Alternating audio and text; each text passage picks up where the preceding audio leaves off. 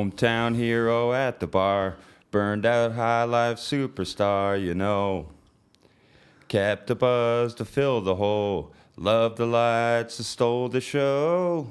Someone I used to know would stay another round. Someone I used to know ran himself in the ground. It's been a long time coming, couldn't keep on running, had to hit rock bottom to know.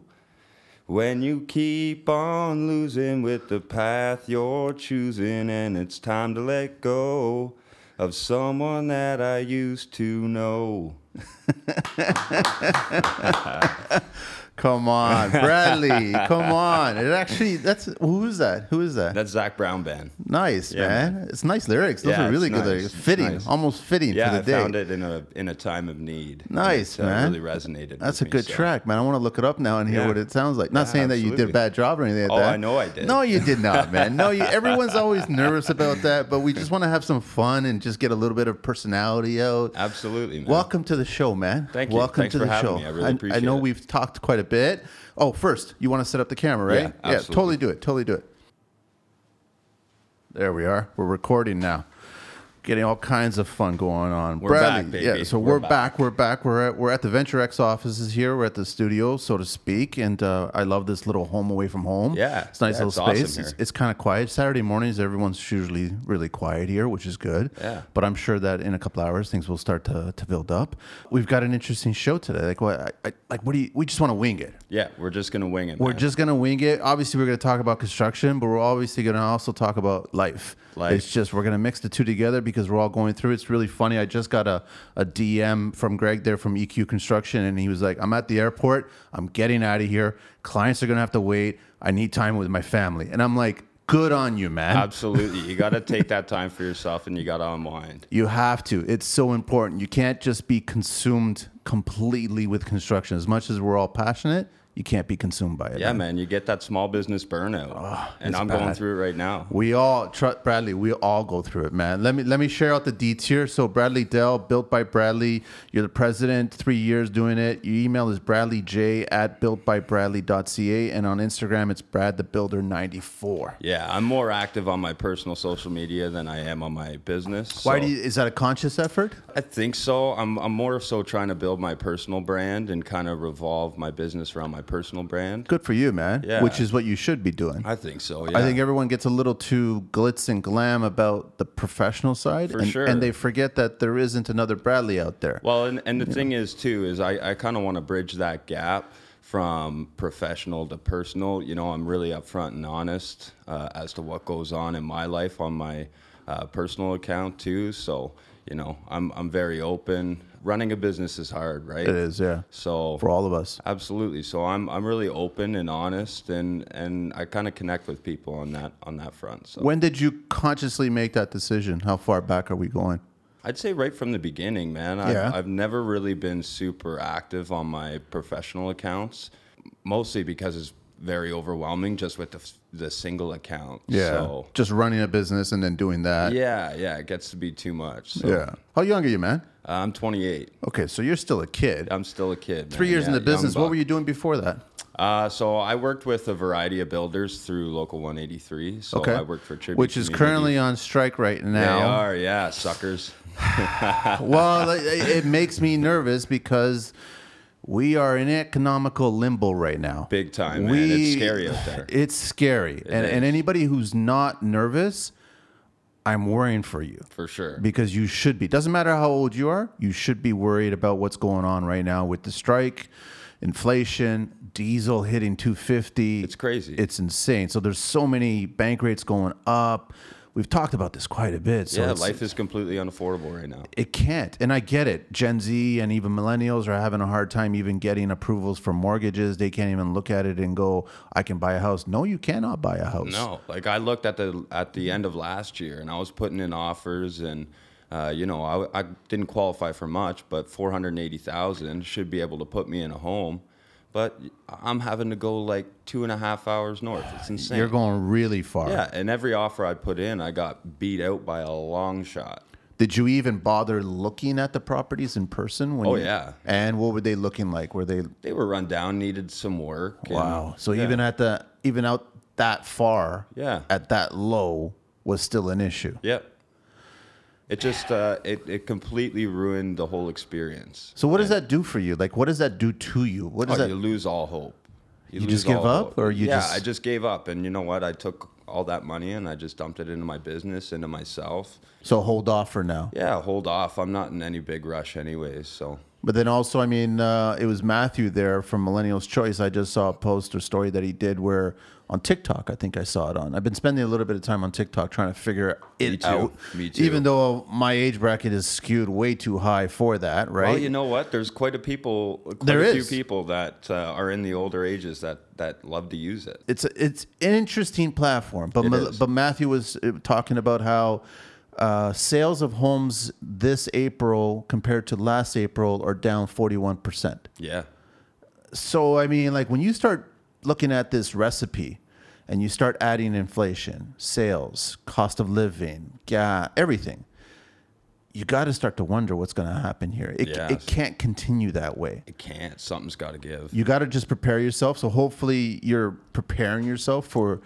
some pretty shady and, and all I've said I've had a few people reach out to me they're constantly it's funny it's, it's always the 20 year olds into their early 30s have reached out to me and, and I'm like listen guys I'm just like you guys I'm just in the same boat as you guys I'm trying to figure out how to survive everybody's here just to try to figure out how to survive and I just I, I kind of have the conversation they always want to ask me the question what can I do what should I do and I just said listen just be the nicest person you possibly That's it, can man. You got to have compassion. leave a and- great impression for your past client potential clients leave a great impression for any sub trades you work with any gcs you work with just leave these great positive impressions because when things do go bad they're going to remember you hundred percent. they're not going to remember the idiot that was basically ah you know I, I deserve more money i want more money i don't Yeah. i'm not going to do this job Yeah. these conversations you can't and that attitude you can't you can't you won't survive No, and I'm a firm believer in the law of attraction, and everything 100%. that you put out, you will get back. For sure, and I totally believe it as well too. And, and I mean, it's good that you're getting it at such a young age, but most people don't get it until we get older when we realize, oh, we made so many mistakes, and all of a sudden, let me just shift things. Right, but it's never too late. No, no, never too late. hundred percent. So I don't, I- I don't even know how we got there, but okay. So how did, how did, uh, uh, you know, Brad the Builder? How did that all start? How did you come up from working for somebody and then come up to your own? Um, honestly, man, I've from the age of 16 to uh, I'm gonna say 25, I've always worked for someone else, and it's never been for me. I've always had this empty feeling inside working for someone else, knowing that you know I I want better for myself. And Was it always in the back of your head? Thinking, Eh. always? always, yeah, eh? Always, man. So even on the good days, like you're working for somebody and you're having a really good day, you still had that kind of Yeah, still felt empty, still Good. unfulfilled. It's a good thing, Brad. Hon- It is. Honestly, it I is. think so It too. Totally It's is, man. been uh, opening my own business is has been so rewarding. Uh, it's challenging, very challenging. Like Yeah. we were talking about the small business burnout. It's hard. It's hard work, but it's very rewarding. so how do you get through, or how did you get through those days when you had those those days, those moments? How did you kind of just tell yourself, okay, listen, I'm going to work for this guy for a little bit longer, then I'm going to start focusing on my own. How did you get through that?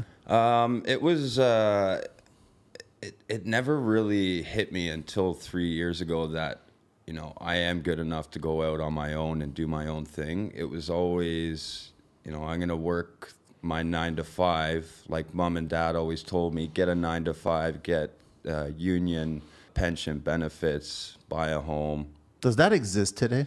no that's Or I completely guess, out I of- guess the question is, is that a feasible existence? I don't think so. I don't You- think so You either. got to have a side hustle, man. You got to be. You got to have a second source of income. yes. you know you gotta you gotta make the ends meet right You have to. As much as we think, okay, we, we don't do nine to five. We never have. Construction is not a nine to five thing. And I get that you start speaking to other motivational people and they start talking and whatever Schwarzenegger talks about, you got so many hours per day and how many days you got and all this other stuff. So then, you know, reduce the amount of sleep you have, reduce the amount of uh, going out you That's have. terrible advice. It's- I know it's you can't. You got to have a nice balance with it, right? Absolutely. in construction, let's let's work our eight solid eight hours and then figure out how you can carve out an hour or two to do a side hustle. Figure out everybody's got other interests in their lives. Yeah. So focus on that, whether it's your significant other or even your kids or your family.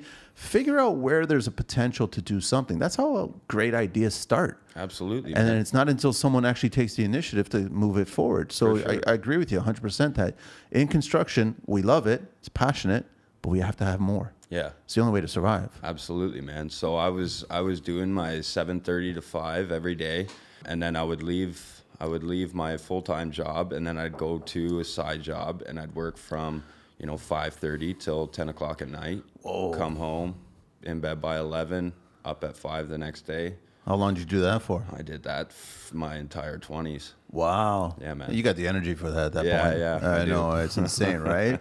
but then but then you had the wake up call and you just said, Okay, I wanna start my own business. Was it daunting for you to think, Am I gonna mess up? 100%. like what do I do wrong or what am I going to do wrong? But were, 100%. were you thinking that there was no resources out there to reach out to anybody or anything? Well, a lot of it too was was my past. Growing up, my father always he was a bit of an asshole to say Okay. the least. Yeah. Um, so I always had this uh, lack of self confidence. wasn't good enough to do anything. So that was always playing in the back of my head. Was he in construction? He was yeah. He taught me everything I know. Okay, So Oh, all right. he- he, he's not a he's not a bad man. He had a rough upbr- upbringing himself, so I don't hold it against him. But It's the way he knew how to be. right, uh, right. Yeah. but yeah, I mean, it got to a point where the side work was just getting out of control. I finally said, you know what? I can either go and chase my dream or I can live in misery at this nine to five. for the Making a rest of good my life." wage. Making a good wage. yeah. Surviving. yeah. But but then you knew that it was eating away at you. It was.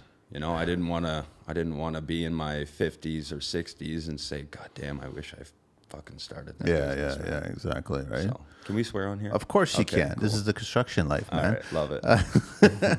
And and it's good that you made that move, man. So are you feeling that much better now that you did it or are you still kind of over your head thinking, "Oh man, Yeah, there's some times where I get in my head and I'm like, what the fuck did I get myself into? but also there's there's quite a few days where it's like, man, this is awesome. This is awesome. Instead of 9 to 5, now it's 24/7. but is it fulfilling? It is. That's the It question, is. right? Big time. I, Big like, I, there's different barometers for anybody that is looking for success or happiness or accomplishments. It's like what one person's success is, is it might be another person's failure. It doesn't matter, right? For sure. And the bottom line is, as long as you're happy doing what you're doing, as long as you're content with it, and you're fulfilled by it. Absolutely, man. And that that takes a lot of uh, a lot of self-reflection and, you know, figuring out what you love, what your passion is. You know, happiness doesn't come from money. Nope. We all know that. Freedom does. Yeah. but you know you got to be fulfilled you got to be doing what you love to be happy So, what kind of projects do you tackle, and and what kind of clients are you looking for that you you enjoy working with? so right now uh, like i'm trying to get myself into custom home building but i'm starting out small Yeah. um, so we did uh, we did a custom home uh, my first one on washburn island it was a fun project but it was a lot Learning experience. big learning experience hundred. So, yeah, yeah, for yeah. sure. I can So- imagine. Yeah. So I'm trying to start out small, doing additions, second story additions. Yeah, just just going that route, uh, building my team, finding some uh, some solid sub trades. If you're a sub trade, hit me up in the DMs. I'm looking for guys. Bradley, you have the same problem that we all have, I man. know, I and know. it's It's just tough out there. It's it's very very tough out there. Are you like? I mean, myself when I got into the industry, I didn't have any formal training. I didn't go to school, but I would meet clients, and my passion was speaking for me. And they would ask me, "Can you build that?" And I would say, "Sure," because you would say yes to it, and then you would figure out how to do it. That's it, man. And it would start with the crew. You would Yeah. you would partner up or find or conversate with somebody and just I'm looking for a specific foundation guy. I'm looking for a specific framer. Then you would introduce m- meet these people and they would feel confident. So now you feel confident and you bring that person in. Is that how you're pulling it off and Yeah, people? absolutely, Because I can only imagine that clients are coming up to you going, okay, sure, can you do this, Bradley? Take care of this. And you're like, sure, no problem at all. Yeah. Even though in the back of your head you haven't done it. yeah, yeah, exactly. You're like just smile and nod. Yeah, But absolutely. you I can have do it. to, right? And then you're figuring you're 100%. figuring out the numbers and how to do it, right? Yeah, man. We all start somewhere, right? Like like I said, I'm a young buck, right? So How has the pandemic been for you going through this? Because you started, oh, it's been crazy. has it been insane? Thrived. Really? Yeah, absolutely, man. So no issues whatsoever, No other than issues. the, the typical material delays, all yeah, the, the other yeah, crap. that's yeah, that bullshit. Yeah. Yeah. So how are you dealing with the clients? Like when you're getting, I know that we've had other guys on the show and we're talking about how they try to get six months in advance, try to get some sort of deposit, cover up all the ordering, so then you can order all the finishing, basically order it now to get it six to nine months later on. Yeah, so usually I, in order to even book a client in, I'll take uh, thirty percent deposit. Good. And then uh, and then from there I can order some materials. And one thing I always tell my clients too is this price is subject to change because have to. have to. Yeah. It's it's imperative because um, I burned myself one time and it was I Lesson lost a couple learned. thousand bucks. Yeah, And yeah, It was yeah. like fuck. Wait till you get into the world where you start losing a lot more Yeah, than that, yeah, I or know. the potential to lose a lot more than that. 100%. And I know that on social media or even on podcasts, people don't generally talk about. I guess I call it the dark side of the construction life because it's a reality. It it's is. part of it, right? You you you might come across a bad client, you might come across a bad supplier, you might, and you just have to. I- It's like education. You just got to teach yourself, or even just speak to other people that have gone through it Absolutely. see how they handle it, what they did wrong, what they did right, and then it will help you build it. Because that's the one thing that I'm envious of you younger guys in construction versus when I got into it. You guys are a lot more tech savvy and also construction savvy to the point where a problem will arise and you'll solve it or come up with a solution a lot faster than we did. And that's really important because you have to Absolutely. be that way. For sure. And you gotta be quick. Otherwise, it will affect your bottom line, right? Hundred percent. So, how Time is the is money. business? Sorry? Time is money. It's hundred percent that way, right? I mean, how are you? Are you running everything yourself? Yeah, right now. uh, For now, eh? Yeah, for now. Like I'm, I'm really trying to build out my, uh, build out my crews. So if you're looking for a job, It's Hit open. me in the DMs, So yeah. how many guys you got working for you right now? right now just two, two guys, two guys. Yeah, I'm and trying then to- everybody else is subs. Yeah, And then are you working with subs all over again and, and again, or you're still looking for you're still looking for other guys? yeah. I like to explore my options. Like I work all over the place. I go from you know Belleville to Toronto, and then as far north as Bancroft. Wow, eh? Maybe even hit up some spots in North Bay too. I, I basically go anywhere I have accommodations. You don't Ah, so- mind the commute? Like no man. I kind of enjoy that's a it. lot of driving. Oh, It is a lot of driving, especially especially with gas. Yeah, it's a pain. So But you're gonna go where the clients are. that's it. Got to go where the money takes you. What are you doing for like marketing wise to get your messaging? It's still word of mouth, right? Uh, yeah, still word of mouth. I don't have a website. I mean, as it sits right now, I'm I'm completely swamped. Yeah. So I'm, you're- I'm you're- turning work away. Really, for the rest Yeah. of the year? Yeah. Are you have you thought about what if this does turn into a recession? How to handle it? I, I, I'm not really sure how to handle it, man. I, I haven't looked that far ahead. Like right now, I'm just kind of taking things how they are and just roll with the punches, man. If I uh, if I gotta lay people off and scale back, then unfortunately that's life, right? That's gonna be the that's gonna be the option at that It point. is, yeah. Because I mean, I know that you probably have agreements with clients. Everybody's ready. You're scheduled. You're booked to start, finish. Clients can change their mind, Hundred percent. and they can listen. We'll put the deposit on hold, or can we possibly have the deposit back? Then you have to have that conversation as a GC, working with them, going, okay, do I resist and be that dick? or do I accommodate and leave a lasting impression for them? So when they do have a little bit of a turnaround, they go, okay, now we can pull the trigger and let's go forward. And I have always said that you should just be as friendly as possible. Absolutely. And hopefully you can fill that void of that client that's decided to push with another client that's decided to actually go ahead with it, right? sure, for that's sure. all you can do, right? That's it, man. But I- and and I try to be as upfront and honest with the with the clients as I can.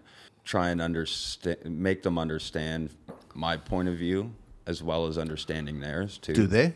Do they understand? Some do, Yeah. Some don't.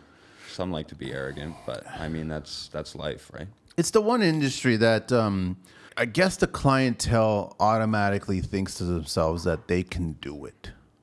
Yeah, And, and I get it. And I know there's a video, a meme going around right now on IG and TikTok of the couple who's got the slabs of patio stones and he uh, cut off the, the strapping on it. And all of a sudden, one or two fell. And then his wife came along to help out. And then a few more fell. And then they broke, right? And then everyone's just passing this around going, well, you know, hire a professional because they, they would know how to unstrap that stack of patio stones, Right. right? But I guess that this is the industry, the one industry that clients think, well, we can do it. We just don't want to do it. We don't have the time to do it. Yeah. Which is total bullshit Yeah. because not everybody can do it No. like there's a certain set of skills even though that we might look rough and tumbled and we're blue collar and we're uh, you know you might think okay this is a fallback for us it's all horseshit it's all It is. bullshit right Yeah, absolutely. Absolutely. There's a lot more that goes into a job than than just, you know, if you're laying an interlock, just digging a hole and, you know, you got to know, you know, how thick your bedding is. You got to have the tools to do it. You got to have the truck. You got to have There's so much stuff that goes into it that uh, these clients don't seem to really understand sometimes. And some do though. some do and then those are the ones that respect you and and actually have no problem paying the fees that you're charging because they're well within a fair market rate For sure. even though most of us um, haven't raised our rates to the level of the materials that have been raised, No, right? no, because like, we can't, because we are going to price ourselves out. Exactly. But exactly. I mean, you know, like that's that's the only thing we, we're just being fair with them. So then those clients will understand. Okay, sure, that's a fair market value. We'll, we'll pay that, no problem. But then you get the other ones that have seen TV too much, have read too many blogs, have watched too many Pinterest boards, have done all this stuff, thinking that you guys are charging too much HGTV specialist. yeah, all, all that crap, right? We all know it. It's just it's it's not a, a, a re- it's not a realistic reflection of our industry. No. and that's all I've ever asked for from from day one is just I want a realistic reflection of our industry, and unfortunately, the only way that you get it is by being in the industry. That's it. Even Instagram is not a realistic reflection of our industry. no. Everyone is just all glitz and glam and just make it look pretty, and nobody really focuses on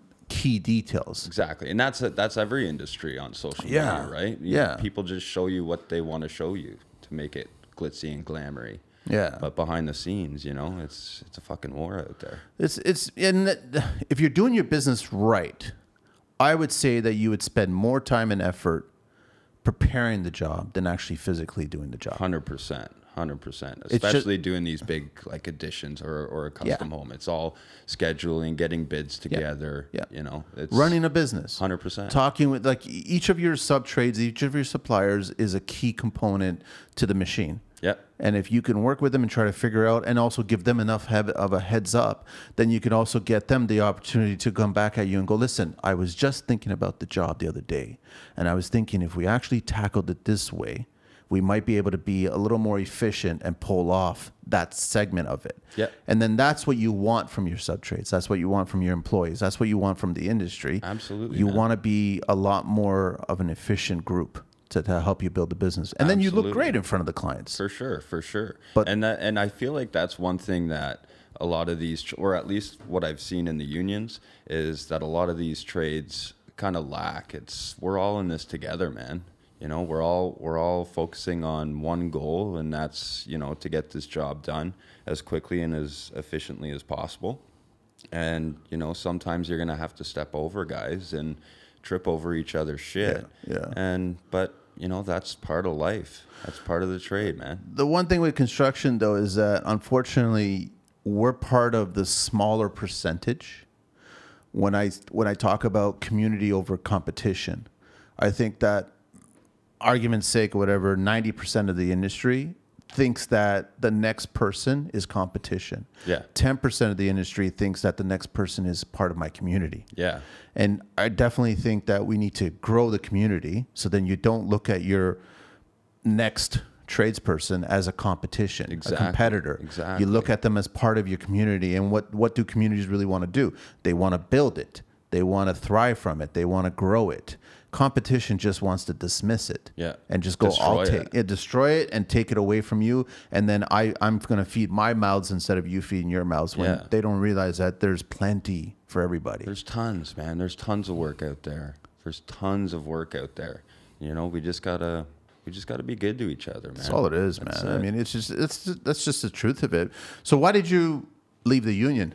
Work got overwhelming with the, The with side. the side hustle. Yeah, that was it. Yeah, that was, was that it, a man. hard decision to make to leave It the union? was. Yeah, It was a really hard decision. because I- of the the benefits, the security, but Yeah. also, I mean, uh, with the strike going on right now, I've Yeah. been hearing a lot of like, it's not all that great. It's not, man. It's not all it's hyped up to be personally. Yeah. But you know, it's good for some guys. You know, they got kids, they got a family that they got to take care of. and- Steady number every single week. Yeah, that's it. That's guaranteed money in your pocket. So, you know, I see it from that point of view. But for me, I'm I'm young. I'm single.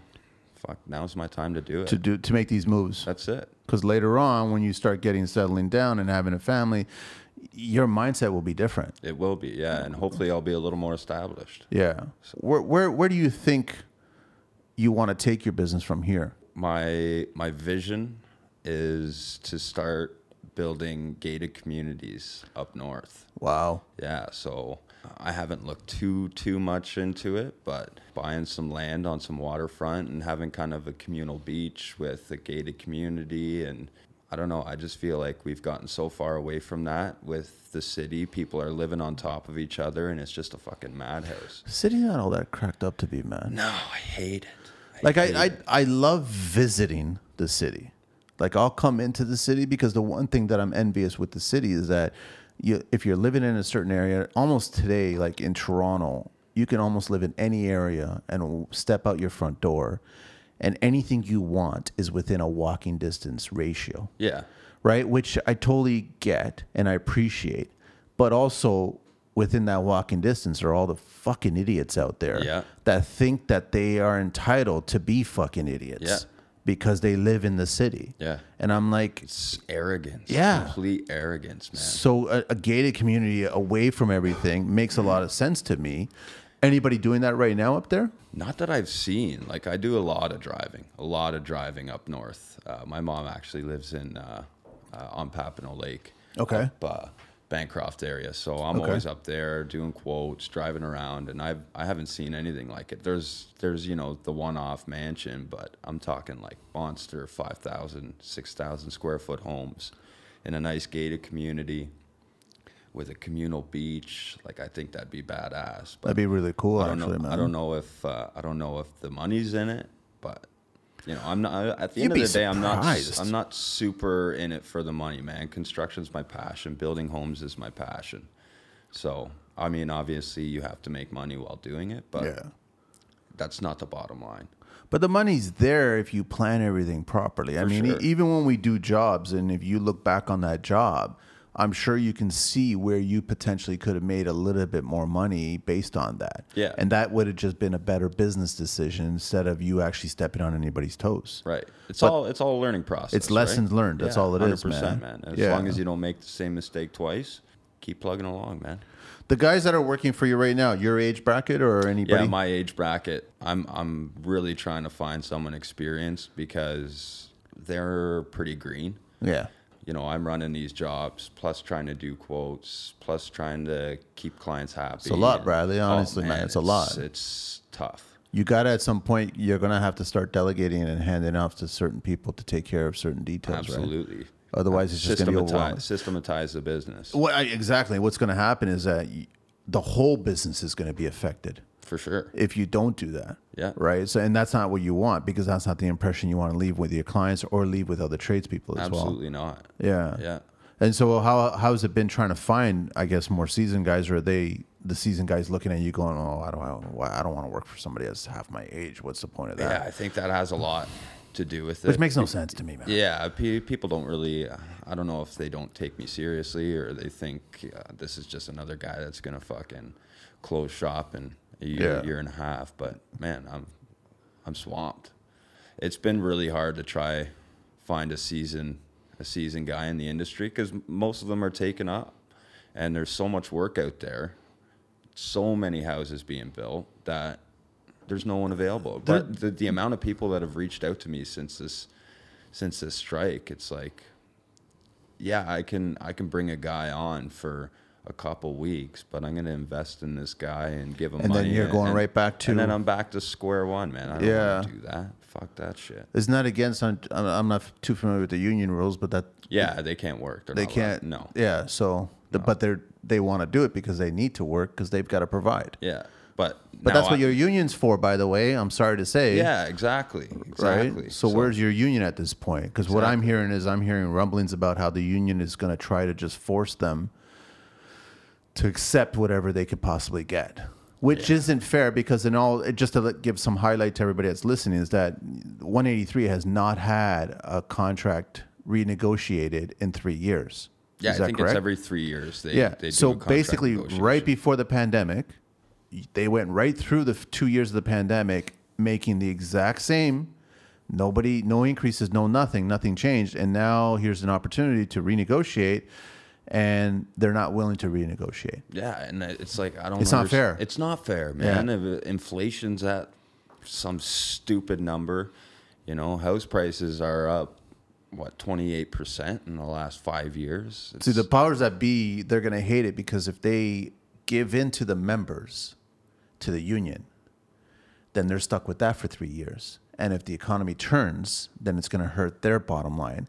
But they are forgetting it's been hurting the members' bottom line for the last three years. Exactly. So it's like, come on, man. I- It's no different than I don't know if you remember a few years back, well, a few years, maybe ten years back, uh, when when Canada's dollar was at parity, and how we kept on arguing about why are we still paying more for the same product that costs exactly the same in the U.S.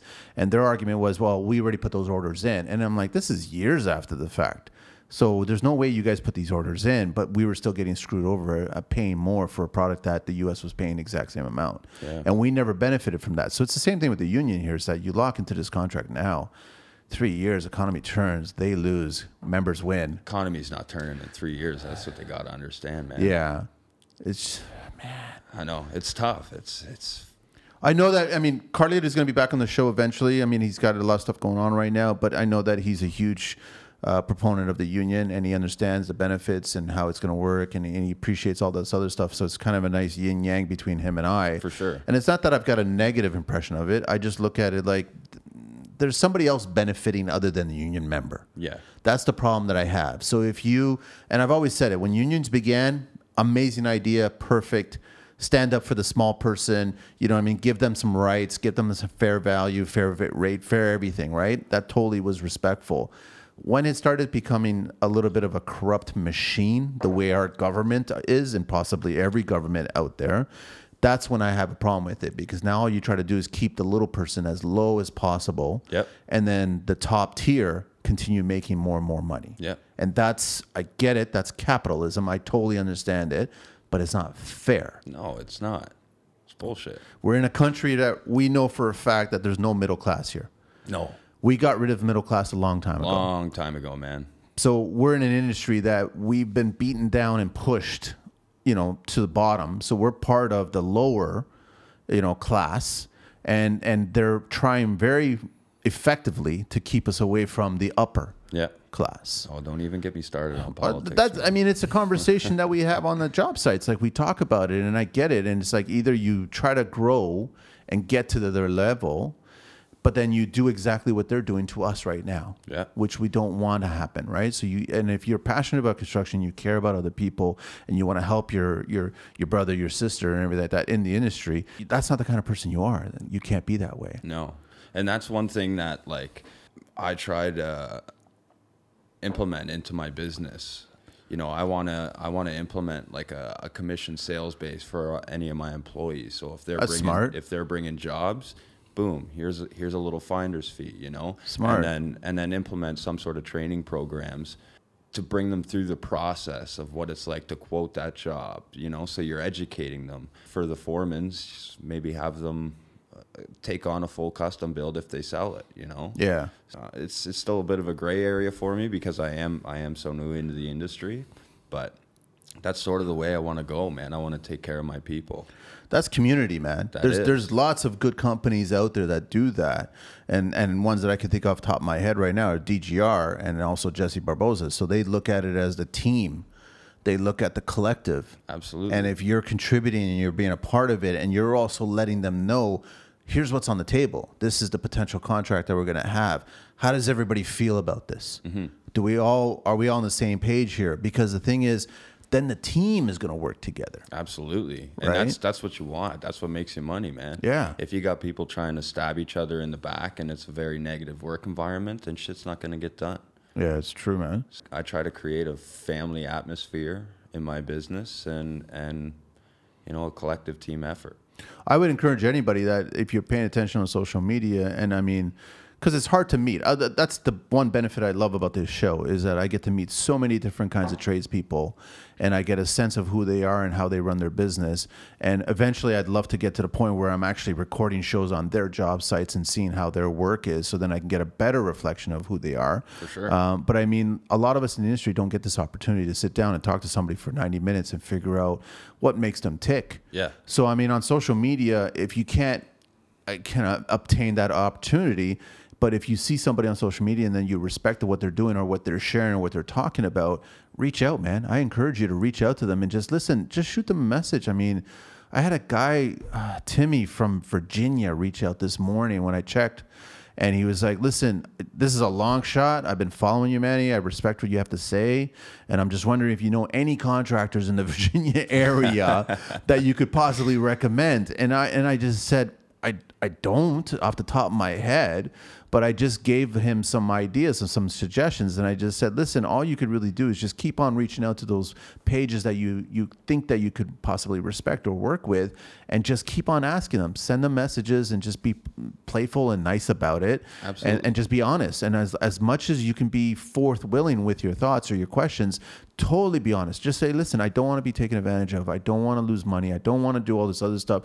I think you will eventually find, just like the powers of attraction, you will find a tradesperson out there that will respond to you and actually answer you in the same fashion. Absolutely. That's all I could say because they're I out there. really do not. I don't even think I've driven through Virginia. I Yeah, mean, I'd no, love to me go and either. check it out, but I mean, uh, it was just funny that that message came in, and that's the same mindset. Absolutely, and that's that's actually how I started following you, man. I threw Yeah. up a post on social media because uh, you know I quit I quit drinking uh, a year and a half ago, Okay, and uh, how's that going? uh, it's going good, man. Yeah. it's going good. Yeah, Yeah, that's a I- tough one. It it it is and it isn't. Okay. you know li- it's super rewarding, and life on this side of the fence is way more beautiful. I can tell you that for sure. Nice. Good But- for you, man. Yeah, I appreciate that, man. Thank you. Yeah. But uh, actually, Alonzo, clueless framer, that uh, the, the sticker. I was that you talking got to him on- this morning. I talk to were him all you? the time, Yeah. yeah. yeah, he's a good guy. He's a good guy. So, so yeah, I actually uh, I worked with him on a, a field gate site when I was in the union, and he told me to reach out to you. So I shot you a follow. And That's funny, yeah. Yeah.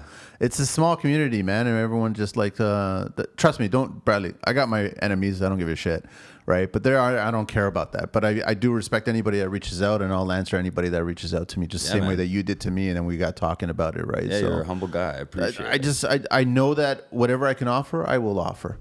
You know what I mean? Like this other kid, I think he's just as young as you. It might be 26 or 27. Leo, uh, stucco guy. He just reached out and he just was asking me, um, "How do I know I'm making money, Manny?" And I'm like, It's a very valid question. it's it's a totally legit question, man. Absolutely. Uh, are there concrete answers to that? And it was an interesting conversation. He he just he he DM'd me as I was literally walking into a meeting, and I just responded back going, "Listen, Leo, thanks for reaching out. I'm just going into a meeting. I could chat later on this afternoon. Here's my number, right?" So then he calls me up in the afternoon. I think we talked for about an hour, and and he was just literally trying to figure out how do I know I'm making money? So then he just broke down his business and he talked to me about his team, who he's working with, where he's at. And then he figured out that he was at a, a 31 or 33% profit margin. And I was like, well, that's good, but let's figure out is it actual profit? So then he started talking about how, well, that's me paying all my guys, but then I haven't paid myself yet. Right. I go, so then you're not at 33%. Yeah, And, and I then go, you got overhead expenses. Yeah, that's exactly the next question that I asked. So I basically said, okay, so what's the overhead? He goes, well, I've got an office that I use to work out of, and I've got a storage unit, and then I've got my vehicle that I'm still covering my monthly expenses for that. I go, so now you're not at 33%. yeah, now that's down to fourteen. Yeah, so you got he goes, well, yeah, but I'm doing really well and the numbers are coming in. I was going, but are you really doing well? Like you need to calculate all these figure uh, these numbers and try to figure out are you making money from that? So by the end of the conversation, I started making some suggestions to him about what he should be paying attention to. And then also I told him, I go, listen, I get it that you're young, you're getting started. you need to be including yourself in that group of tradespeople, subs, or whoever it is, your employees. You're one of them. And now you're giving yourself a rate. Absolutely. And the, and then the interesting thing that he brought up was, and it's a lot of young guys have done this before. They calculate what their nut is. So they calculate what their condo rent, maintenance, mortgage, car payment, fuel, whatever. They calculate that number and they go, "That's what I want to be paid." And I'm like, "That's wrong." no, you got That's- to pay yourself what you're worth. Yes, you got to look at your skill set. Who are you? Like, what are you worth? You have to figure out. Okay, so if all your guys that you're working with, you got a 12 man team or whatever it is, and low guys being paid 20 bucks an hour for argument's sake, top man is being paid 40, 45 bucks an hour. Where are you? in that range. Are you 45? Are you 50? Are you 30 or whatever? Calculate that, how many hours the job was, figure out how much money that you should be getting made. Now put that nut into that expense column. Figure out your overhead with the storage unit, the office, and everything. Put that in there. And now figure out your profit. Yeah. And I said, realistically, in construction, you should have a 21 to 25% profit. Yeah. That's what your business should be making. Right now, you take that money and figure out what you want to do with the business now. And in these uncertain times, you should be looking at it going pocket, yeah, save it, 100%. keep it, 100%. Don't be buying a brand new truck, brand new tools until the tools are completely dead and you've serviced the hell out of them. Thought I'm not going to use this tool anymore. Just be a little more. And I know that a lot of the guys out there, you know, Mississauga Hardware and the tool academies and things like that, they don't want to hear that, but they also want to still feed us and they'll help us out when the dark days come. They'll help us out with some deals. They'll they'll, Sure. they'll reduce things. So Yeah. they just want to make sure that we keep on working well, right? Mm-hmm. Hmm. And and touching on that, as for the overhead expenses, what I do is I just take all my, you know, my monthly expenses, my annual expenses, and I calculate them all into what it costs me for one year, and then I take that and I divide it by 2,200 hours, Okay. and then I actually have a, an hourly rate for all my overhead expenses, and then I tack on a little bit more. Uh, for some profit for the business. I like that. That's yeah. yeah. yeah, I like that a lot. yeah. That makes it's- sense. It simplifies it. Yeah. So then, then once you start adding a little more overhead expenses, say you hire a secretary or something like that, you kind of take her salary, divide it by twenty two hundred hours, Yep. and then throw that in your in your hourly wage for your business. I've also seen guys figure out okay, I've got a business, I need a, an extra body handling a lot of administrative. So then they figure out okay, what am I going to pay this person? What's the wage I'm going to give this person to do all these duties? But on the back end of that, they calculate what am I going to get in return for paying this person X amount of money. So I have to actually make money off of that person because I'm going to pay them 60k for the year to handle all these duties. But I need to somehow make 100 or 150k off of this person doing this task for 60k. That's running the business. Yeah, but you got to think about it on one end too. Is your time is money, Yes. right? So if you're taking time off of your schedule, that frees up a whole lot more time to you know go out and sell jobs. Sell jobs, side hustle, do That's it. something else. That's it. surprise surprise spend time with the family What downtime is for that? yourself like there's everyone keeps forgetting that there was an interesting thing that I, I read somewhere and, and i'm a huge fan of jordan peterson and other people that Love 'em. speak a certain way Love 'em. and it's just fascinating that when we talk about suicide rates that it's something like 77% or something like that are male Our mail, yeah, man. male One in five construction workers suffer from and that's the mental health. next one exactly but yet in construction the tough men don't talk about this No. They don't bring it up for the stigma. They don't want, I guess, certain tradespeople to look at them going, "Well, you're a pussy. Yeah. You're weak. You're weak." Yeah. And I'm like, that's not like nobody ever knows what the fuck's going on in someone's life other than the job site. And trust me, man, I've been on job sites where I've had a shit fucking week, like horrible fucking week personally.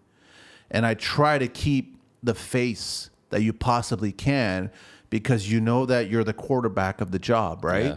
So everyone's looking up to you because you get on site and you're the bubbly person, you're the energetic person, you're the positive person. And then if you don't show up that way and then someone looks at you and you're going, everything all right? 99% of the men in construction will say, everything's fine. Yeah. I'm good. And it's a c- complete fucking lie It is. 100%. because they don't want, I guess they just don't want to be seen that way or they don't want to portray that way. a Well, yeah, like a lot of it too. Like uh, I know people are are big on you know oh you know we support men and let's end the stigma, but you know as soon as, as soon as a you know dominant man opens up and spills his heart out, people never look at them the same. No. You know, and that's that's That's the stig- wrong. It is. That's Yeah. the stigma behind it, man. Yeah. But you know, on uh, me on my social media, like I've gone through the trenches, man. I've gone through alcoholism, drug addiction, depression, suicide. I've been through it, and and I'm totally open, man. I'm totally open about me and my story, and you know, I try and encourage others to to be the same. And I get I get tons of people shooting me in the DMs and, and reaching out to me, and guys guys that I never would have thought would be going through these sort of Yeah. times. You just assume everything's perfect. Yeah, because they got a smile on their face, you know. And it's not that we're dismissing women in general No, that don't no, go no. through this. No. But I find it interesting that there's such a large population of men that have all these pressures on our lives and there's a lot on our shoulders. You know, we have to provide, we have to do this and and then all of a sudden you start realizing what if I am not here anymore? What's going to happen now? You know Mm-hmm. what I mean? And you got to figure out at what point do you get where you pushed so far? that all of a sudden that you can't even speak to somebody else and it's a difficult thing to bring up on a construction site like you said it's not a conversation that other tradespeople want to hear or be a part of or share or contribute No.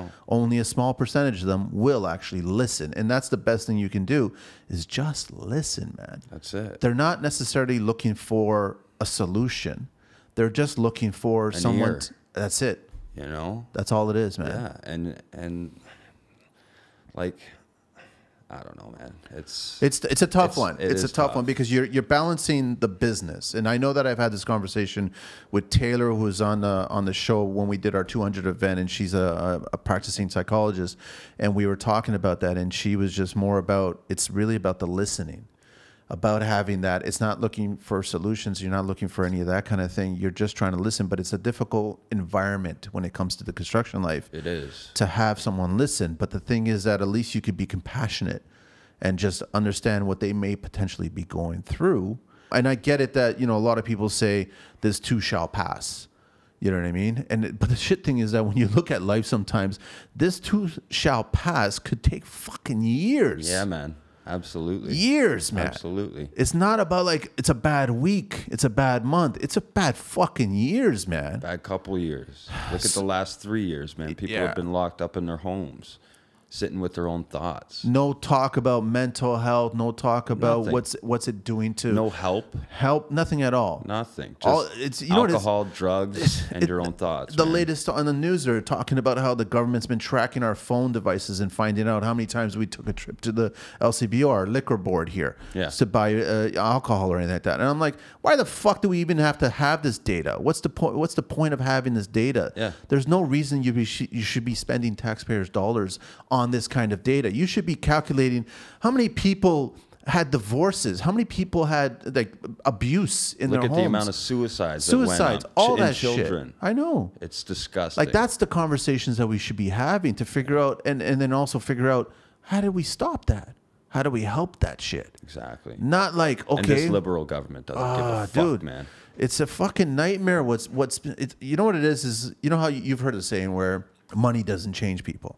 Yeah, Money amplifies the person that you are. hundred percent. And when it came to our leaders, all of them have made so much money, and it just amplified who they truly are. Yeah, show their true colors. And then meanwhile, us, everybody that's in hardworking industry, and, and I get that we have a little, I guess the general population has perceived the construction industry as like we're lucky because we were deemed essential and we were still working while other people were not working. And I'm like, hey, pump the brakes there a little bit. Yeah. Let's correct a little bit of that bullshit that you just shared right now.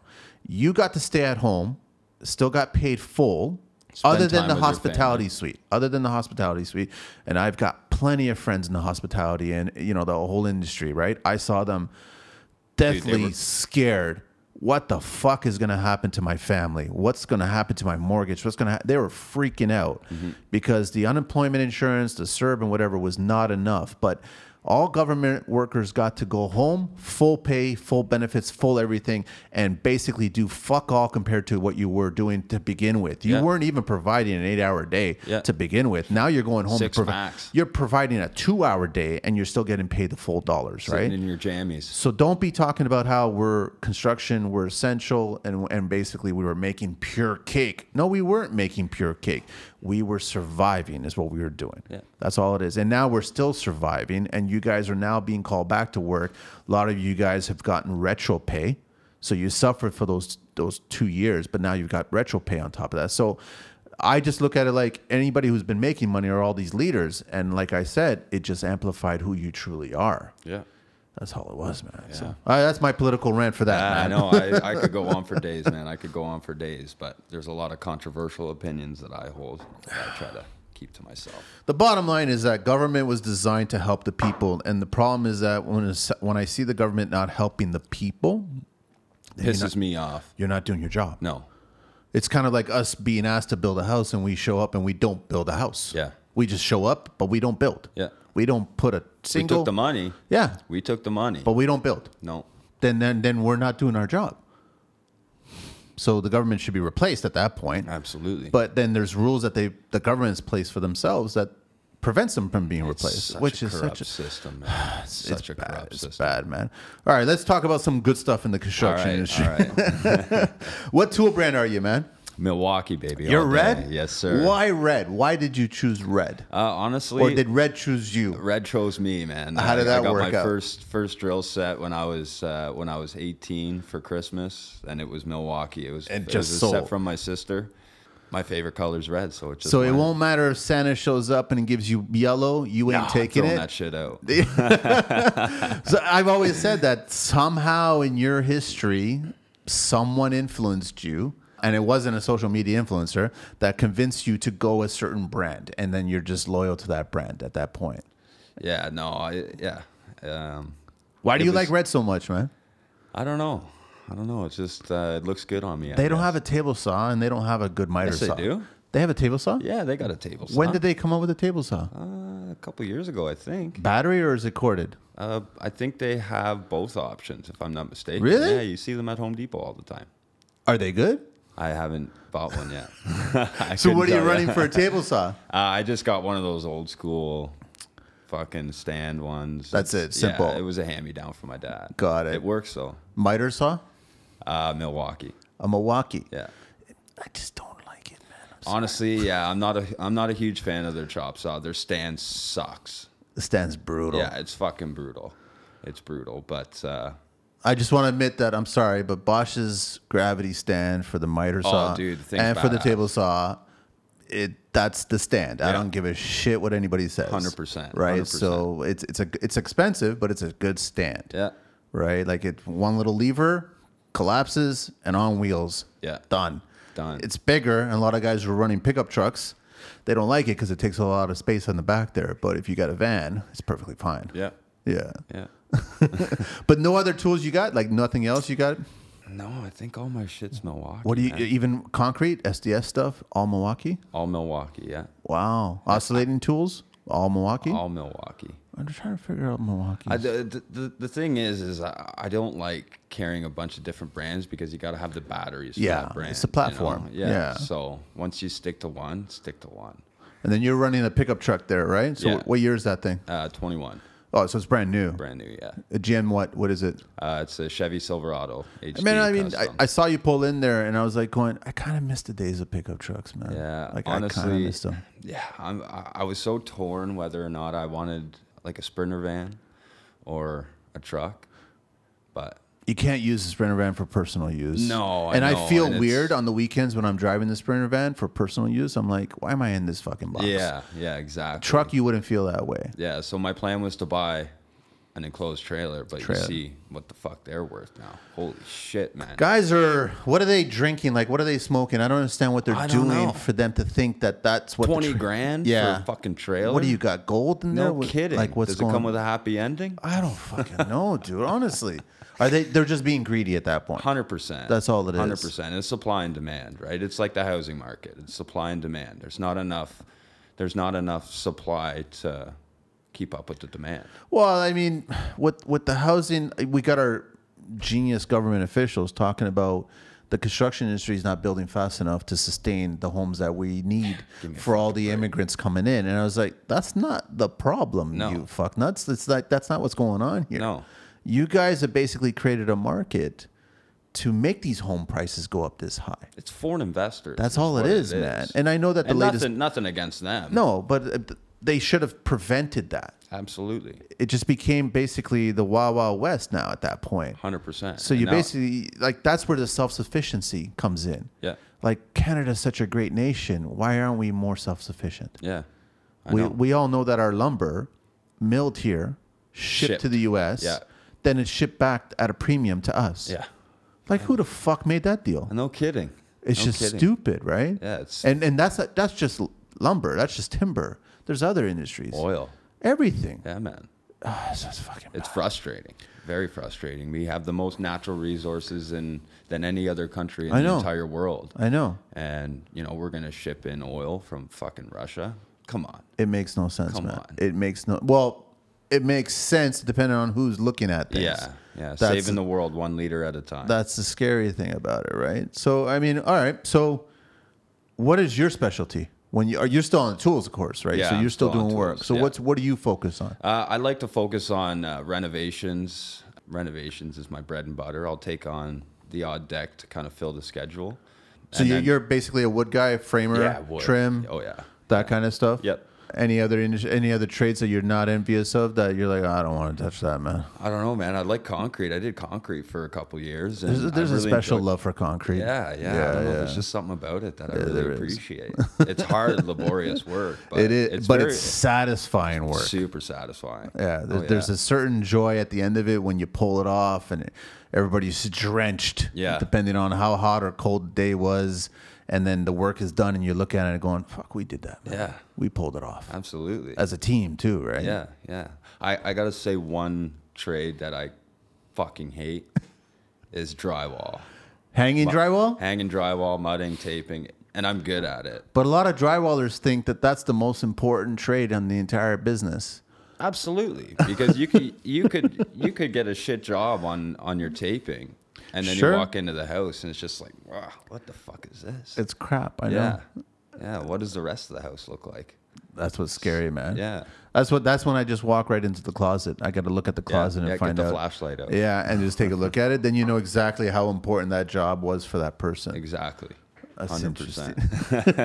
I've been trying to get more drywallers on the show. I know there's a, a gentleman, uh, his name escapes me. He's in London there.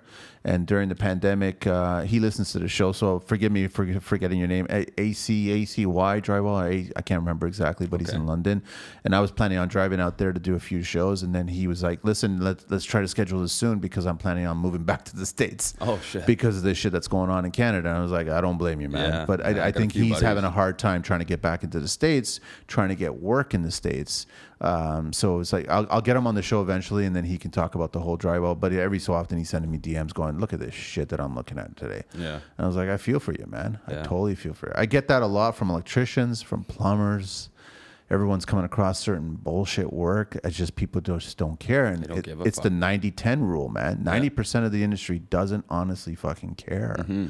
10% cares Yeah. but we can't speak for the other 90 Exactly. that's the problem and it's it's tough, like being uh, you know doing these big jobs, the the custom builds and the and the additions. It's it's weeding through all these trades, and unfortunately, you're gonna get a couple of those ninety percenters who don't give a fuck and they go in, slap it together, and leave for the paycheck, right? But how would you handle that bradley like how would you i guess they give you a price you start seeing them you're trying them for the first time they give you a price you start seeing them do the work and all of a sudden it's not what you yeah, I think Expected. implementing something into the contract right off the hop, yeah you know, quality control. If it's not up to the standards, then I've done it before where as soon as I start, I'm always there on the first day. I'm always there on the first hour because I want to see, especially if it's someone else that's been hired through, I guess, a client hiring them because they just speak highly of them. I'm like, okay, fine, no problem. I'll be there.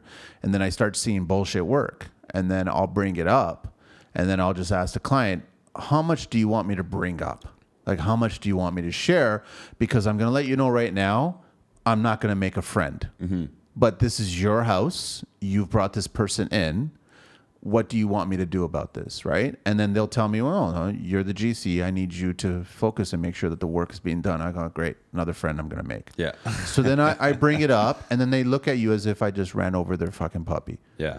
And I'm like, I'm sorry, man. Like, I, that's, That's not just what how I'm it used to. is. Yeah. So Yeah. it's like either you do it properly or you don't do it at all, and then it just gets fucking worse. From Yeah. It's it's a it's a tough situation. It's definitely a double edged sword. there. Yeah. Yeah, the hardest part about building out your your team is weeding through all those guys who are just quick in, quick out. A lot of guys have blinders on. That's the thing, though. Like they've given you a number, they come in, they know exactly. They'll come in thinking, "I'm here for four days. I'm I'm gone." And the moment you start speaking up, saying, "I've got a problem with this," they start looking at four days turn into five days, five days turns into six days. Now you're pissing them off because they've got another job set up on the fifth day, Yeah. and now you gotta.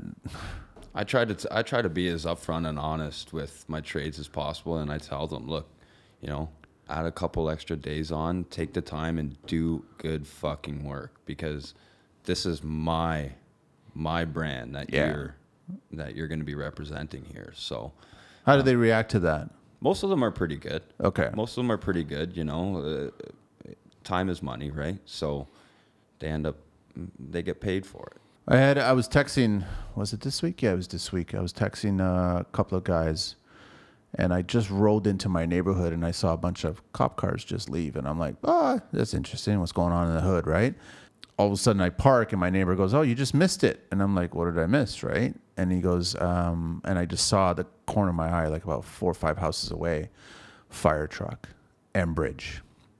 And I'm like, Oh, no. Oh, okay, all right. So you know where this is going. yeah. And this has never happened to me. Um, and I've had some guys on the show and they've talked about it happening to them. Uh, there was a job going on about four or five houses away from me. And, and, and it was like, fine. It was good. It was guys that were just showing up. Music was blaring. Right. And I didn't give a shit. Right. It doesn't bother me or like that. But I just, I quickly glance over and I see trucks, no signage, no nothing. Right two, three days later on, all of a sudden they're digging and they hit the gas line. Yeah. And my neighbor was like, yeah, like it was, a, it was like a, s- a frightening whistling, screaming sound. And I was like, yeah, I know. And he goes, you could hear it all the way to the, to the stop sign there. I was going, yeah, Yeah. sure. and I go, um, okay, so then what's going on? He goes, well, they're still assessing it there. And I was going, well, they're going to get fined. Oh, it's, I guarantee and it's you, a huge fine. How many trucks were there? And Enbridge was still there assessing it. The white hats were there. Everything was there. And I was like, going, yeah. So they just finished capped it. I literally just missed it. They finished capping it, right? And uh, and all of a sudden now for two days they've been finishing up the job and no radio. Everyone's fucking got their head down and no signage, anything like that. And I just said, nobody did locates, man. No. that's just a, that's the number one assessment Call before you dig, man. if I was Stevie Wonder investigating this, that's exactly what I would say. I would just say nobody did locates, and, and what they they were they're basically building a front concrete porch extension. So they're building the foundation wall, and they were excavating down by hand, spade shovels, along the same line where the gas line was running.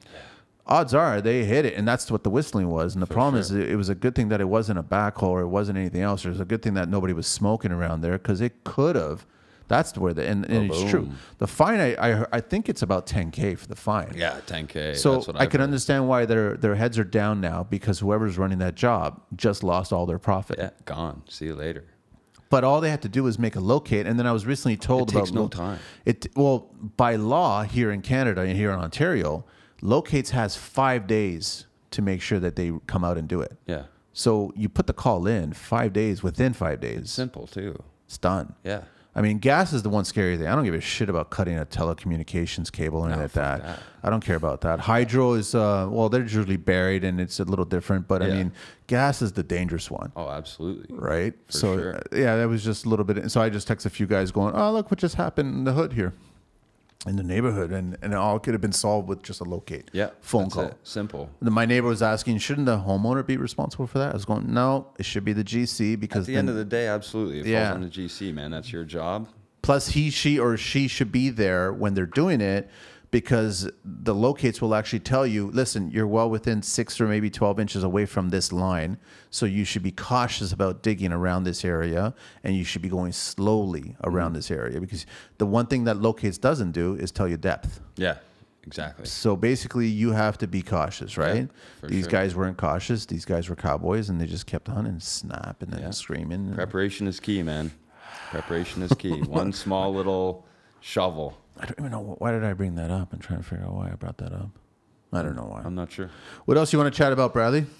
Let's. Uh, I kind of want to dig into my uh, dig into my past and my story a little Sure, bit. if it's guys- up to you, man. I don't know how much you want to share. Awesome. It's always hard to talk about that. Yeah. So well, you know what? I, like I said, I'm open with my story, and and you know, I want people to know that they're not alone in the fight. yeah, So, um, so yeah, growing up, I was we lived a pretty good life. My mom and dad both had good jobs. Dad was a union guy. Mom worked for BMO. Yeah, life was pretty good. They made good money, and high school was great.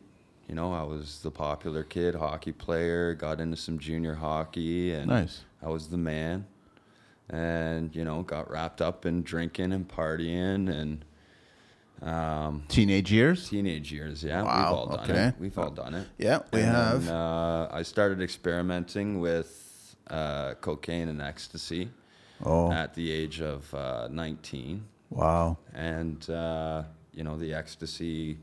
The ecstasy started out as a big problem. Going down to London, seeing my girlfriend at the time all the time, and it was just a big party. And uh, Every weekend kind of thing. or- yeah, it was pretty much every weekend. Yeah. and, you know, so I carried that through till probably 23 until I was introduced to cocaine. And then once I uh, once I got hooked on cocaine, man, it was uh, that was it. It had a hold of me Wow. and um, you know i was i was waking up in the morning slamming a beer first thing i did doing coke before work throughout the day um, I was Off in to a- uh, the job site. off to the job site man yeah and uh, i was in a really really dark place in my in my life you know subconsciously i knew uh, what i was doing was wrong and it was going to kill me one day but i just didn't give a fuck i kind of hoped that it did you know and uh, Did you not think there was an end? No, Or- or- I didn't. No. Eh? No, I, I thought there was there was no end. This was it. This is what my life is. Uh, never experimented with any sort of you know meth or or crack or anything like Heroin that. or anything? No, none of that. No injections. But yeah, it, when you're in that space, you just don't think that there's an end to it, and you know this is it. I'm never gonna be able to quit. You know, it's got a hold of me. This is my life now. And uh, it it wasn't until wasn't until about 20 what was it 20 february 19th february 19th of 2021 i finally said you know enough's enough enough's enough i gotta i gotta make a change in my life and it was it was actually i just came off a big big bender it was like a five day bender Wow. cocaine, drinking. I'd just broken up with my girlfriend at the time and just in a really dark place. And I was driving into work, and all I could think to myself was, what would happen if, you know, I just took this truck and I drove it off of this fucking bridge? And I I just had no options at that point. I didn't want to live. I didn't want to live anymore, man. That wasn't that long ago. That was like a little No. more than a year ago. No, it wasn't. It wasn't that long ago. Those, that's that's what- those were the solutions that were going through your head. yeah, that was that was the only solution going through my head. And you know, if it weren't for the thought of my nieces and nephews and my family coming into my head, and you know, me thinking about, you know, how are they going to take this? It just it broke my fucking heart, and I showed up to the job site, and all I could do was go and hide up in a closet and bawl my fucking eyes out, man. I was just at a loss. Nobody at work knew. No, no one knew. I came into work with a smile on my face, man. Wow. And that's uh, that's the one thing people got to understand is people going through this shit. They they hide it really well. They hide it really well. And um, you know, I was at my wits' end and ready to just take my own life. So I called my mom, and um, you know, she put some plans in place, got me some help, and took me into uh, Oshawa Hospital, actually, in the crisis center. And they held me for 72 hours, put me into the Pinewood program. I went through that, and you know, while I was in the hospital, I was detoxing, and and all I did was download like 30 audiobooks all about personal development. And yeah, it was just 72 hours of pure education, self reflection, you know, being in rock bottom, man. And, uh, you know, when you're going through hell, keep on going, man, because you don't want to, hell's not anywhere you want to stay, No. right? So, Was your mind fighting your body, or was your body fighting your mind at that that seventy two hour period? I think my uh, my mind was fighting my body because my body was telling me we can't do this anymore, you know. Uh, and and my mind was like, but fuck, I can't live without it. I can't live without Yeah. it. You know, Uh, we need it. We need it. We need it. And it's just that addictive personality. But you know, when you really start to focus on what your body's telling you, my body was telling me, you know, we're gonna we're gonna die from this, man. It's time to it's time we gotta make a change. And it's it's that, you know, devil on your one shoulder and the angel on your on your right. For sure, man. So you gotta you gotta stop listening to the devil on the one shoulder and start start listening to the to the angel on the right. And you gotta take you gotta when you're in that position you gotta take life into your own hands because when you're in that position y your life's just right up in the air and you're just trying to grab straws and and trying to ground yourself.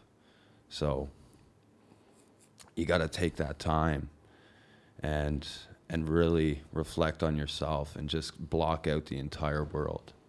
That 72 hours was it was a life-changing 72 hours for me. I realized a lot of shit in such a short mer- short period of time. So, Was it almost like you were watching yourself, Yeah. basically just implode, like destroy yourself? yeah. like it was almost as if you were split and you were having this kind of subconscious fight with yourself Absolutely, absolutely, and and you know what? I'm I'm I'm going to be completely transparent and honest here. I thought quitting drugs was going to be the hardest part about getting sober, but the hardest part about getting sober was trying to find myself.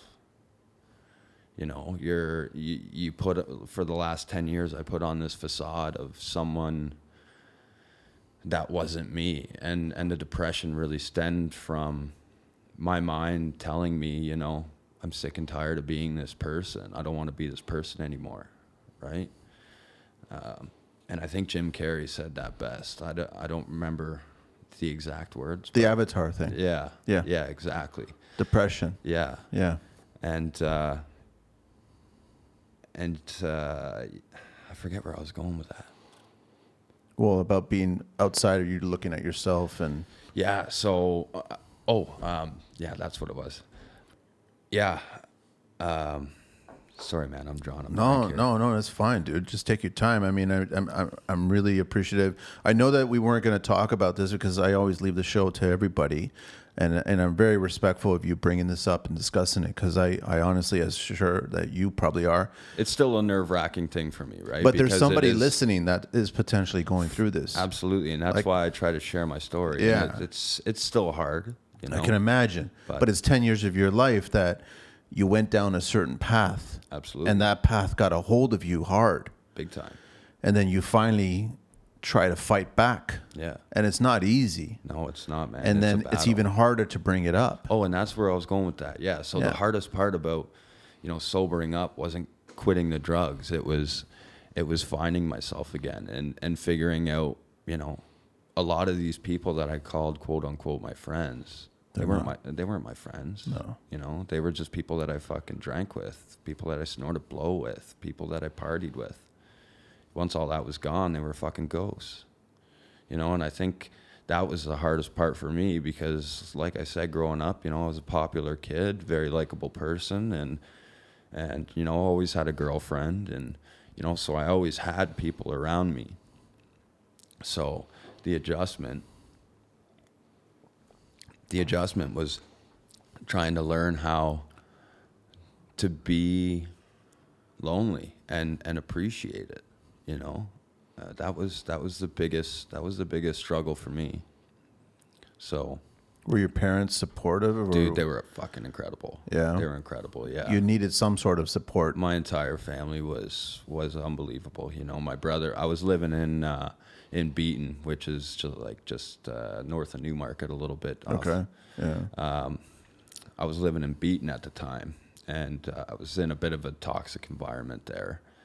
And um, you know, once once I went into the hospital, as soon as I was out, my brother had a bedroom ready for me, get me in a safe space. Uh, my mom had dealt with, you know, everything on on the business end and and work, and you know, they were all they were all there for me. My sister was, you know, my, the person that I could go and talk to, and yeah, they were all great, man. And 3 I'm, three I'm- kids, T- a brother, sister, you, or more. I got two sisters. So Two my sisters. dad's got a, a daughter, and my mom's got a daughter, and then me and my brother are. are Got it. Yeah, and then how many nieces, nephews you have? got a little army of them, man. My uh, my one sister, she's got four kids. My other sister has two, Good. and uh, yeah, so they ground you, man. they do. Even though that you're not a parent yourself, you could still be that favorite uncle kind of thing. Absolutely, man, and Yeah. and I've always connected with uh, all my nieces and nephews. That's on a- awesome. on a really good level. So, a lot of it was, you know, I, I'm a role model to these kids, and and they look up to me like, I gotta be the best me that I can possibly be, right? Mm-hmm. So, yeah, it was a it was a challenging it was a challenging year and a half, man. And you know, I when I first started this endeavor, I said uh,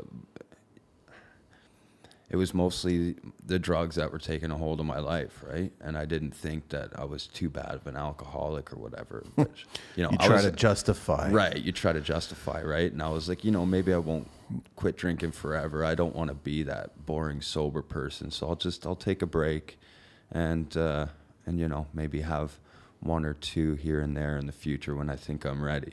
Well, I did that over the most recent Christmas holiday and pff, buddy, I went fucking almost right back to square one. Wow. So, Because it just gets a hold of you. yeah, I again. can't just have just one, man, you know. So every day, every day is just a struggle. Every day is a new day. Every day. every yeah, every day is a fucking new battle. yeah. a new battle, man. But I can tell you, you on this side of the fence, it's it's beautiful. You know, I'm happy. My life is good. I'm doing well for myself, and and uh, that that I guess that moment of relapse really made me realize, like, fuck this. I don't I don't ever want to touch this shit again. Yeah. You know, this shit's toxic and it is for a lot of people and and I hate I hate looking at social media and and how much drinking is glamorized you know and it's like It's fuck, sad. it- yeah you look at these people and and you go through their profile and it's just pictures and pictures and videos of them drinking getting fucking sloshed and party party party and it's like you know that that person's fighting a battle within themselves because that's that's all drinking is is it- it's an escape from your reality and i i, I try i want to make sober cool yeah. you know what i mean i want to But encourage sober is cool. sober is cool man I mean, we're having a conversation here about the aspirations that you have, about the business where you're headed, but you're also bringing up what you've gone through that shaped you to the person that you are now. absolutely And you can see it being more positive than a negative, even though you're not part of the cool kids yeah that are online and shit. like That Mm-hmm. and I, I guess that's the reason why. I mean, when I was younger, I was around all that stuff. Like even before construction, I was in the film business, and yeah, Oh, there's- yeah, the there's a lot of stereotype that is shit in true, there. man. The Yeah. stereotype is true. There's all kinds of drugs going on in the film business, all kinds. And it's just it became a, a, a ritual. It's just whatever Friday ended a week, and we had a long, hard week. We're working 13, 14 hour days, and it just it's just all over the place. Whether it's the actors or actresses, and then the crew and everybody, it's just part of it. It's almost like we need air, so we basically need drugs Yeah. on a film set. I never got into it. I never paid attention to it. I never got into the heavy drinking. I've been around it. I've got a very good friend of mine I've known as a kid. Heroin got a hold of him, and he's not doing well right now. He's he's much young. He's a little older than you, and he's much younger than me.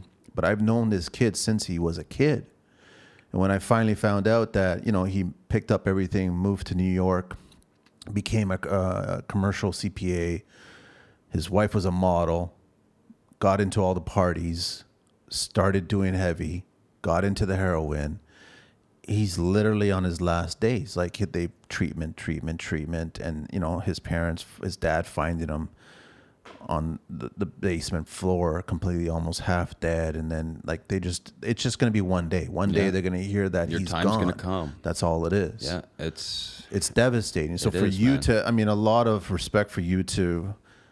Everybody has their moment. Something happens, like you you mentioned that it's you know you saw your nieces, you saw your siblings, and and they gave you hope to like you don't want to kill yourself. That Mm-hmm. Yeah. you you can't do that. That's not the way out of this solution, right?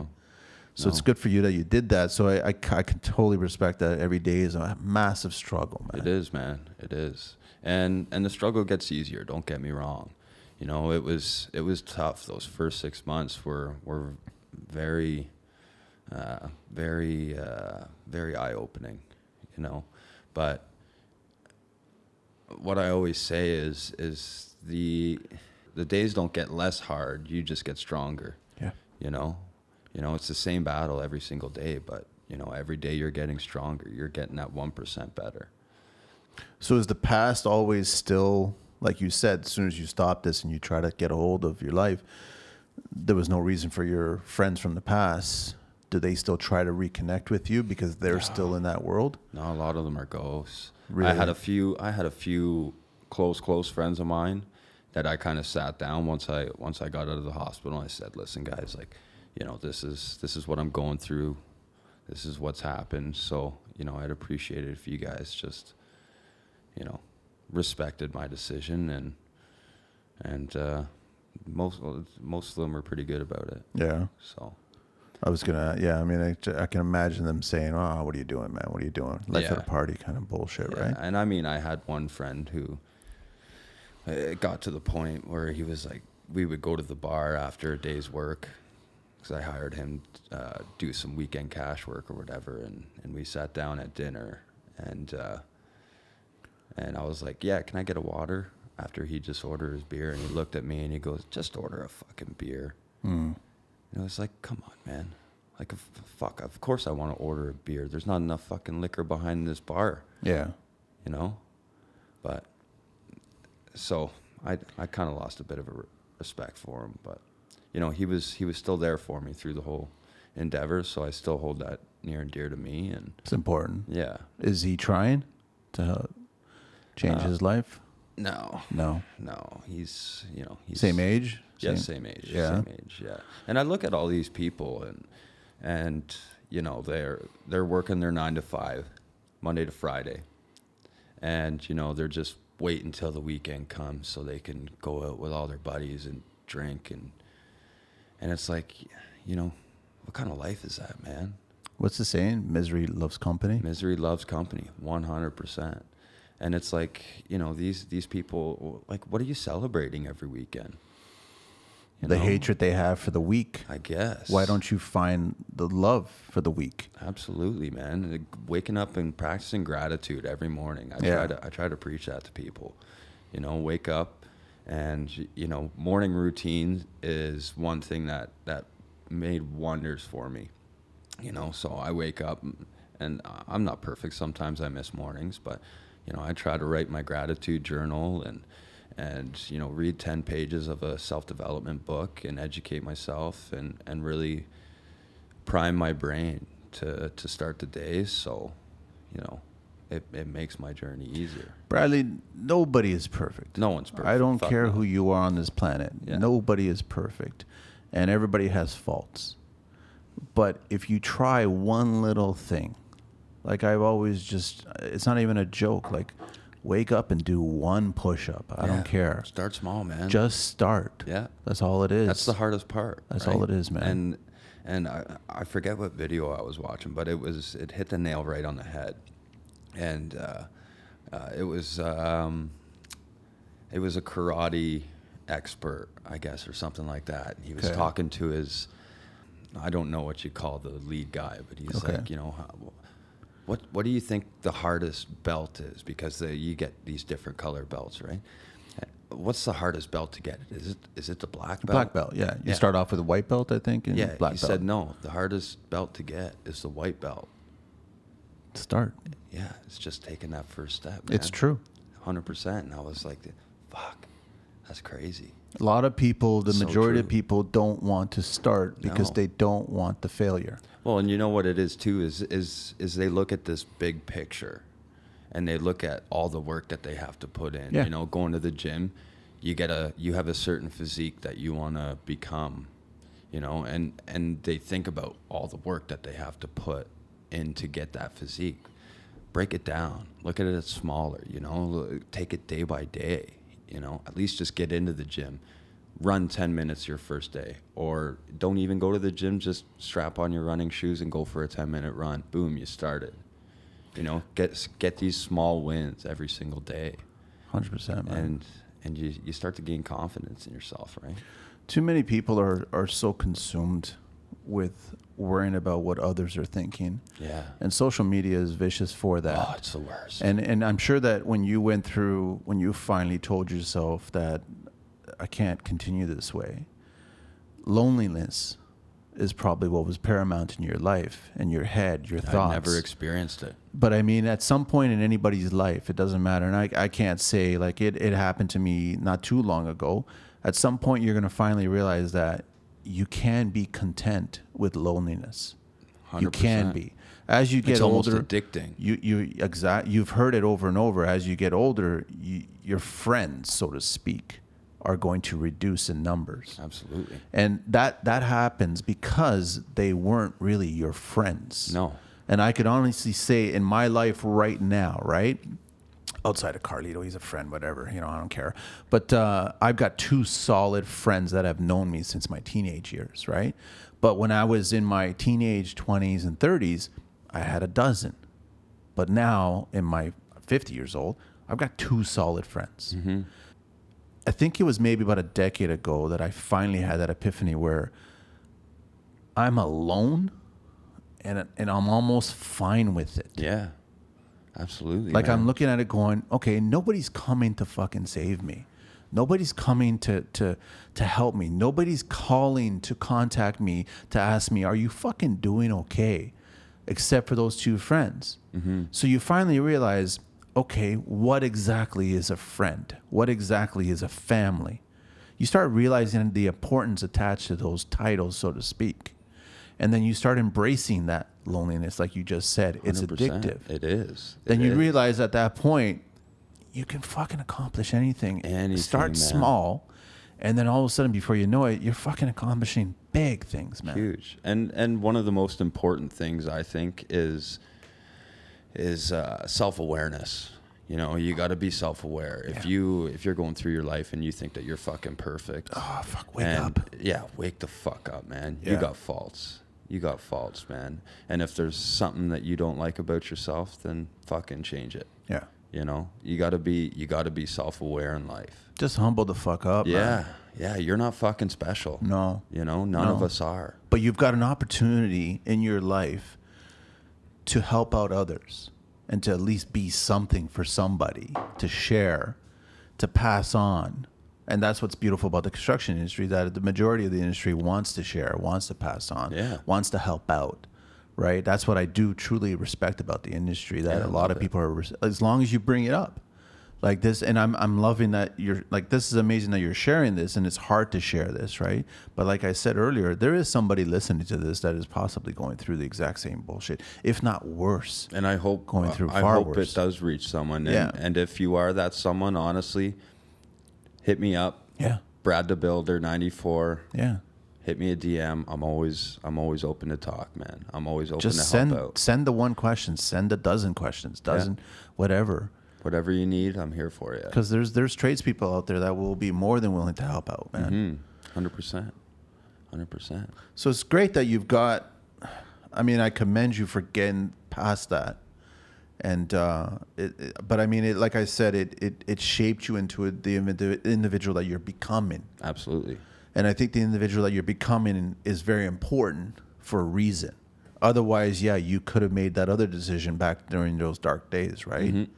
But so there's there's a purpose behind now. There is, and I and I don't hold any regret for anything I've done. Yeah, None, yeah, because it's because I found my calling. You know, like outside of construction, I love to I love to help people, man. You know, if people are going through a hard time, I love to be there for them, and and that's a lot of my a- around my personal brand. It's not all construction. It's you know, there's mental health, there's motivation, there's you know, I try to I try to tackle check all those boxes, and uh, yeah, so I'm just kind of going through this ride, man. I'm still trying to figure out my You're online still persona. learning, Yeah, man. I'm still trying to figure out Yeah. my online persona and and how I want to go with it. But right now, I'm just pressing record and just Nice. saying whatever the fuck comes to my head. good for you, man. Yeah, man, I appreciate that. No, no, that was good. I, I wasn't expecting the show to go this way, but I'm glad that it did. Yeah, I don't know. Is there anything else you want to?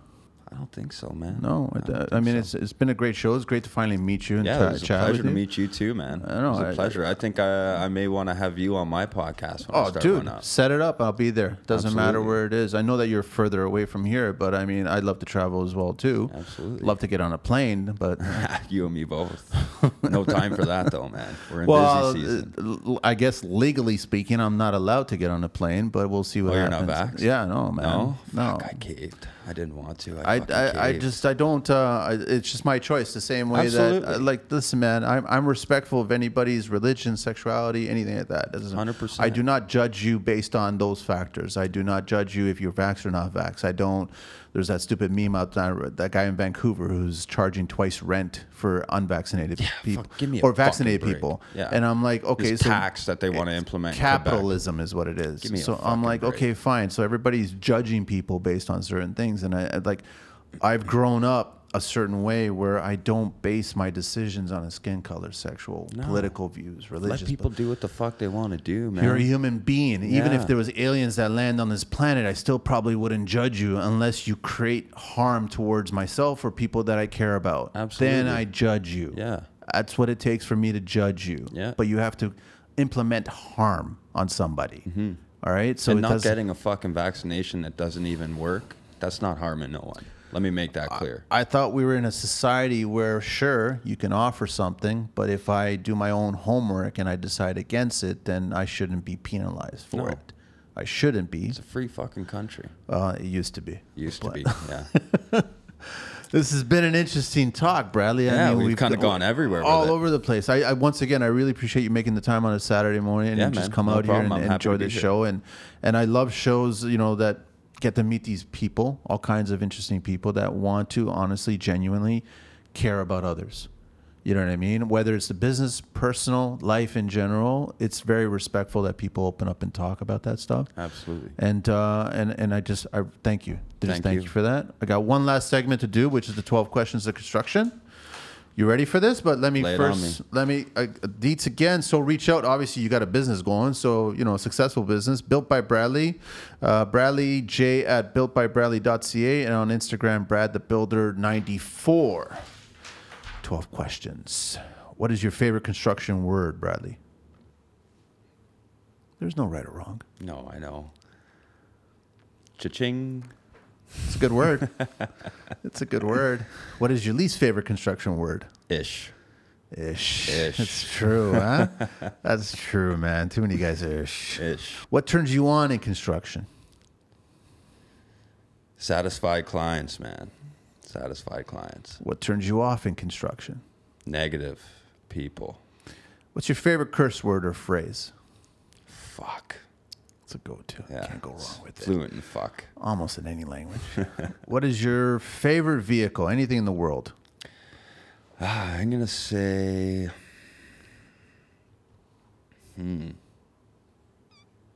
I'm a truck guy, man. I gotta say Ford F350 Dually King Ranch. I know I'm a Ford. You know, when it's I was- hard. To, it's hard to find the Fords, man. Nobody has them? No one's got them. I, I wanted a Ford F350 diesel.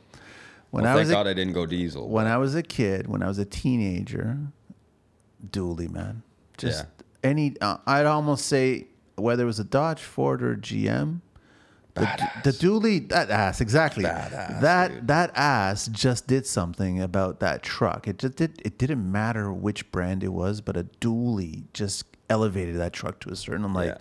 that's just badass looking. Yeah, it is. It It's is. true. It's true. Uh, what is your least favorite vehicle? Uh, anything electric.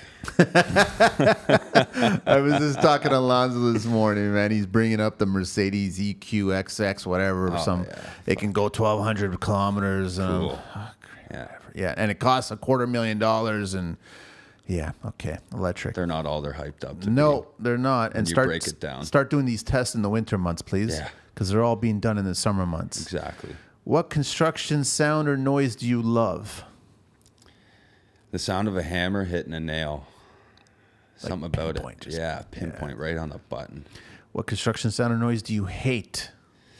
Impact drivers. Loud. Oh, Wait till you get loud. to my age, man. There's Yeah. like screaming loud. I know, I know. Or a chipping hammer. A Same tangle thing. gun. Yeah, same shit. Same thing. What profession other than your own would you like to attempt one day? Motivational speaking, being a life you. coach. Good for you, man. Yeah. You should do it. I'm going to. I'm You should going do to. it. That's my road. i eventually, I want to. Uh, I want to scale built by Bradley until, you know, I can sort of step back and take a small little cut out of it, and then I want to. That's that's what I want to do. I want to help Start people. the podcast, man. Yeah, Just I'm going reach out to me and I'll tell you exactly how what I did and all this other Yeah, shit. well, we're gonna chat. We're yeah, gonna no, chat. we'll talk about it. Yeah. What profession would you not like to do? Taping. Yeah, I don't like it either, No. man. Thumb hurts, hand hurts. Yeah. everything. yeah. Or anything in an office. I Yeah. couldn't sit in an office and stare at a computer screen all day. Last question: If heaven exists, what would you like to hear God say when you arrive at the pearly gates? you did it. Good for you, man. Good for you, bro. Yeah. That's amazing, man.